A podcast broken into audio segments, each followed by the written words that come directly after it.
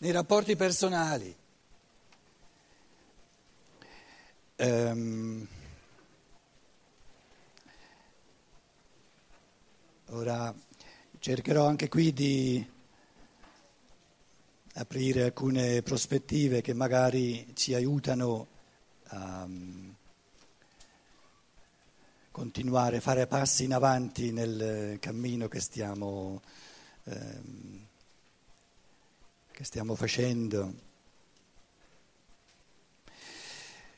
Un pensiero fondamentale finora, ieri sera, questa mattina, è stato questo, che la, nella medicina il materialismo di oggi è un pochino superficiale nel modo di considerare la malattia, perché si pensa che, eh, spontaneamente si pensa che la malattia, se uno, se uno ha il, il polmone malato, si pensa che intervenendo sul polmone si, si consegua qualcosa.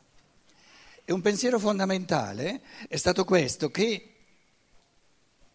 in fondo non serve a nulla intervenire sul polmone perché questa persona si, nel suo io superiore, il suo spirito sovraconscio, vuole fare in prossimi mesi, in prossimi giorni, una passata, che poi sia acchiappi il polmone o acchiappi il cuore o acchiappi il rene o la milza, non è quello l'importante. L'importante è, o se volete è anche importante, specificamente, importante è che questo spirito vuole lottare con un elemento di natura in modo da, lottando, come dicevamo questa mattina, acquisire forze sempre nuove e continuare a camminare, evolversi sempre ulteriormente. E in questa prospettiva che vede la malattia come una, un momento privilegiato di crescita, un momento privilegiato di, di cammino in avanti, dicevamo che in fondo, se consideriamo il tutto dell'evoluzione, quindi tutto il cammino, qui abbiamo l'inizio nel paradiso, nel grembo divino. Se fossimo rimasti in paradiso, nel paradiso, se fossimo rimasti tutti delle idee, dei concetti nella divinità, non saremmo diventati un io, delle individualità singole. Quindi ci siamo detti stamattina, per esempio, che questo, questo cammino di inserirsi sempre di più nella materia, quindi congiungersi, l'anima umana si è congiunta sempre più profondamente con il corpo, è un fenomeno di necessità evolutiva. Quindi il cosiddetto peccato originale non è né bene né male moralmente, ma è la condizione sine qua non, il presupposto necessario per diventare, dovuto alla congiunzione con la materia, un io autonomo e ora si tratta di, in base alle forze dell'io che ognuno di noi bene o male ha conseguito, in base a questa autonomia che poi chiamiamo la libertà, quindi la prima parte viene condotta dalla natura e la seconda parte dell'evoluzione viene condotta dalla libertà. Dicevo questa mattina, riassumendo, lo spirito umano, l'anima umana si è imprigionata nel corpo e questo imprigionamento è il presupposto, è la condizione necessaria per sprigionarsi. Quindi tutta la seconda metà dell'evoluzione, noi siamo qui più o meno, adesso se volete eh, una grande svolta duemila anni fa, siamo duemila anni dopo, 2013, siamo qui, ancora, ancora diciamo, nel bel mezzo dell'evoluzione, tutta la seconda parte è fatta per sprigionarsi, diventare sempre più liberi. Ora, se noi prendiamo una malattia come il cancro, adesso faccio delle riflessioni su, su qualcosa che occupa gli esseri umani in un modo, direi, sempre più e sarà sempre più eh, assillante il, il, il, um, la realtà del cancro, la metto tra virgolette perché il cancro non esiste. Il cancro esiste soltanto nelle menti bacate degli esseri umani. Partiamo con una provocazione così eh, vi svegliate dalla siesta perché vedo che qui col caldino, eh, insomma qualcuno non sa, non so se sta... Allora, il cancro che cos'è? È un fenomeno primigenio, uno dei fenomeni più fondamentali, di questo che io ho chiamato l'imprigionarsi dell'anima, il concetto greco di amartia che vi ho spiegato, am, eh, Omero, i Vangeli, il peccato si chiama amartia, am significa cum, in greco, cum, e artios, il concetto di peccato, viene, amartia è, è la parola greca per peccato, l'anima umana si è articolata, artios, amartia, amartia, il, il peccato, amartia, si è articolata nel corpo.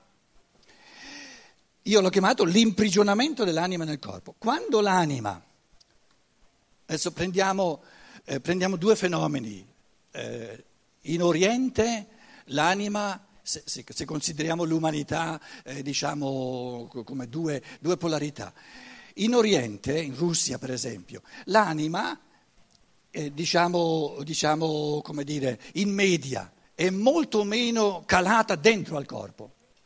Tanto è vero, eh, se, uno, se uno eh, a Mosca, per esempio, partecipa a una di queste, de, de, de, della Chiesa russa ortodossa, una, un, una, una cerimonia liturgica 4, 5, 6 ore, come fanno queste persone a uscire fuori da una cerimonia di 4, 5, 6 ore, belli freschi come se... e sono stati in piedi tutto il tempo, non sono stati seduti.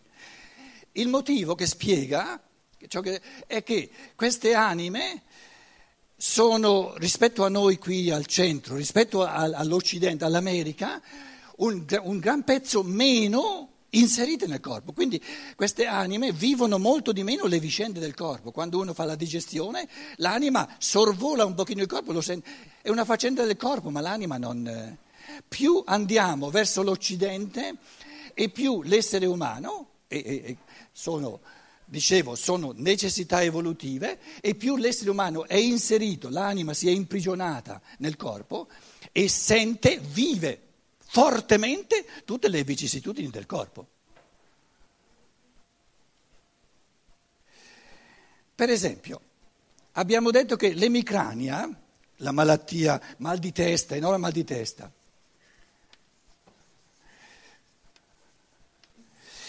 l'emicrania consiste nel fatto che la digestione, per esempio quando uno mangia molte patate? Il, la, il, lo stomaco non ce la fa a digerire, a smaltire in tutto e rimanda un minimo di digestione al cervello, quindi l'emicrania è il cervello che è costretto ad aiutare minimamente, quindi fa dei processi di digestione. Ora, se la mia anima fosse invece, di, invece di, di essere calata dentro le strutture del cervello, no? da, da, esserci dentro, aleggiasse di più, il mio cervello potrebbe fare questa digestione e, e, e la mia testa non mi fa male. Quindi bisogna distinguere tra ciò che avviene nel cervello e un processo di digestione con, le, con l'emicrania. Però il fatto che faccia male, un mal di testa enorme, il mal di testa è nell'anima, non è nel cervello. È il cervello che sente mal di testa? Eh no, eh? Perché se io riesco ad addormentarmi il cervello è lo stesso e il mal di testa è sparito. E perché è sparito? Perché l'anima è uscita dal corpo, temporaneamente, poi quando, quando ci svegliamo ritorna dentro. Quindi, quindi, anche l'emicrania è un fenomeno che sta a evidenziare. In, in, Russia, per esempio, troveremo, troveremo molte più persone che hanno la capacità di, di, svolgere processi che sono spostati, eh, non dovrebbero essere nel cervello, dovrebbero essere qui nel metabolico, processi di digestione, ma sentono molto meno mal di testa perché l'anima, il corpo astrale, detto in, in termini di scienza dello spirito, aleggia molto di più cor- sul corpo anziché starci dentro. Dove è nata questa scienza naturale che dice ma l'anima non esiste in quanto istanza indipendente, dal corpo, nell'Occidente. Quindi il materialismo occidentale, eh, questo uomo occidentale, più andiamo verso l'Occidente più è così, l'anima è, si è talmente inserita, si è talmente articolata dentro alle, alle vicende del corpo che non, non sente più nulla di autonomia nei rispetti del corpo. Per cui tantissime persone in Europa, in America, hanno il convincimento, l'uomo non consiste, non consiste di anima e di corpo, consiste di corpo. E tutto ciò che una volta si chiamava anima sono funzioni del corpo. Ora, due persone, parliamo di rapporti questo pomeriggio, due persone eh, sono amici oppure sono marito e moglie, sono, sono, diciamo, vivono insieme già da parecchi anni.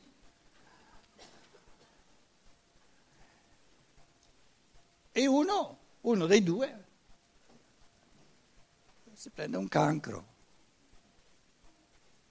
Quindi il cancro, diciamo, io dicevo, quando, quando l'anima questo, questo, essere fissati sul corpo, volere godere sempre più il corpo, eh, per, il mondo della percezione, diciamo, eh, questo materialismo, eh, io dicevo, la, la, la, l'anima continua a pestare il corpo, è come un martellare il corpo. Ora, il cancro è un fenomeno, non è una malattia vera e propria, il cancro è, diciamo, un'anima che è talmente caduta dentro al corpo che martellando, continuando a martellarlo, perché non riesce più ad aleggiare minimamente sul corpo, a forza di martellarlo, lo, lo, lo, diciamo, tutte le cellule... Eh,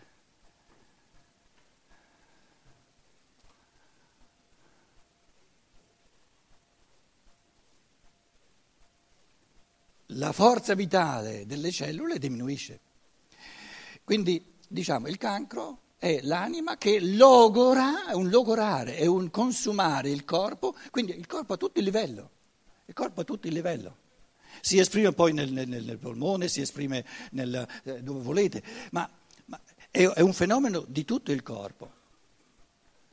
Questa anima che non vive una realtà dello spirito non vive nulla di extracorporeo, di spirituale, vive soltanto le vicende del corpo, essendo così, così, fissata sul corpo, sul mangiare, sul bere, sul godere, eccetera, eccetera, eccetera, continua a, a martellare queste cellule del corpo, le logora, le logora.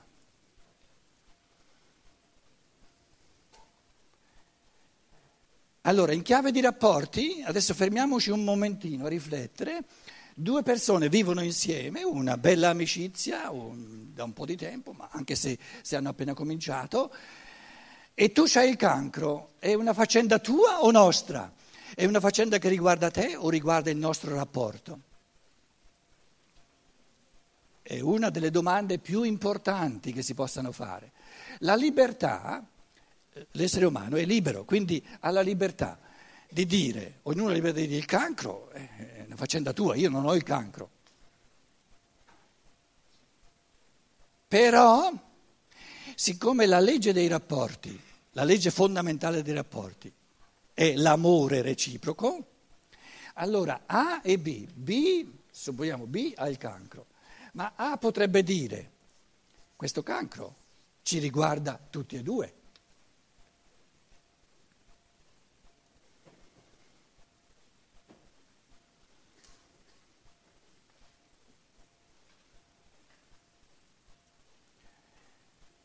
Allora, quello che sto cercando di dire è che questo cammino di riascesa comincia proprio dal fatto che una persona dice all'altra, nella, diciamo, con le forze dell'amore, perché qui l'egoismo ci ha portato giù, ci ha individualizzati, ci ha separati gli uni dagli altri, ognuno eh, ha pensato a se stesso. Ora la redenzione sta proprio nel, diciamo, nel ripagare nel pareggiare con altrettanto amore ciò che doveva, è stato necessariamente compiuto in chiave di egoismo. Allora una persona no, A può dire a B, questo cancro è nostro. Ha a che fare con il nostro rapporto, non è una faccenda soltanto tua.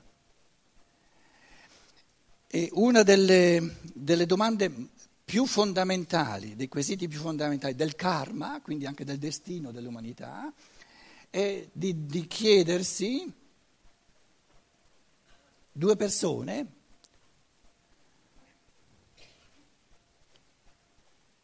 un rapporto si approfondisce nella misura in cui due persone sono capaci di dirsi siamo scesi insieme, ci siamo imprigionati insieme nella materia. È giusta questa affermazione? Certo che è giusta. Perché se, tu, se, se, se siamo amici, se siamo una coppia, marito e moglie, eh, compagni di vita, eccetera, è chiaro che siamo karmicamente congiunti, partiamo dal presupposto che la grazia divina è così doviziosa che concede a tutti gli spiriti umani tutto il cammino dell'evoluzione, allora siamo scesi insieme. Abbiamo già avuto a che fare eh, per secoli, per millenni gli uni con gli altri, adesso siccome siamo scesi insieme possiamo risalire, possiamo sprigionarsi, eh, sprigionarci solo insieme.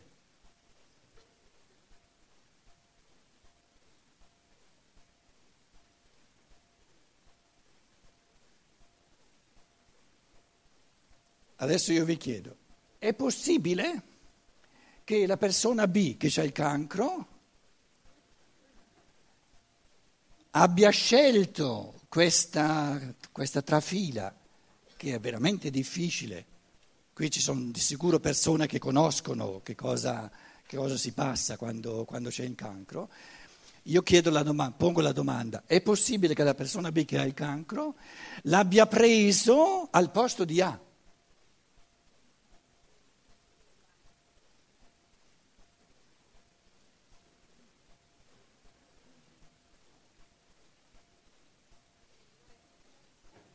E la risposta è è possibile. Perché la sofferenza vicaria, la malattia vicaria c'è, però se, e, e perciò è una faccenda comune, non si può dire riguarda soltanto B e non riguarda A. A livello corporeo riguarda soltanto B, ma l'uomo, eh, l'uomo non, non consta soltanto di corpo, consta di corpo, anima e spirito. Allora, supponiamo che A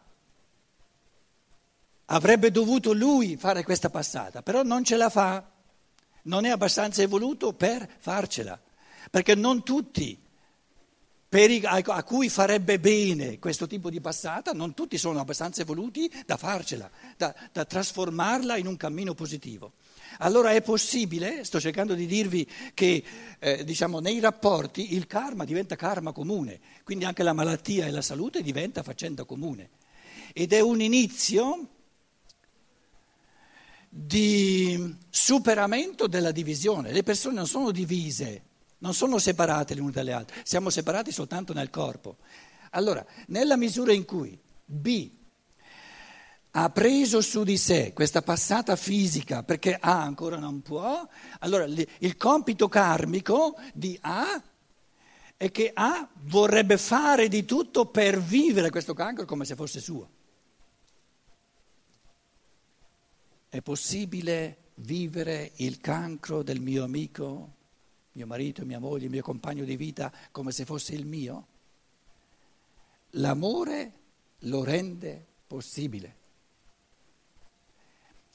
E quello che io balbettando so, cercando di dirvi questo pomeriggio, è che i rapporti si approfondiscono, diventano duraturi anche, soffriamo molto del fatto che i rapporti diventano sempre più aleatori, sempre più flessibili, eh, bisogna sempre, sempre di più ricominciare da capo.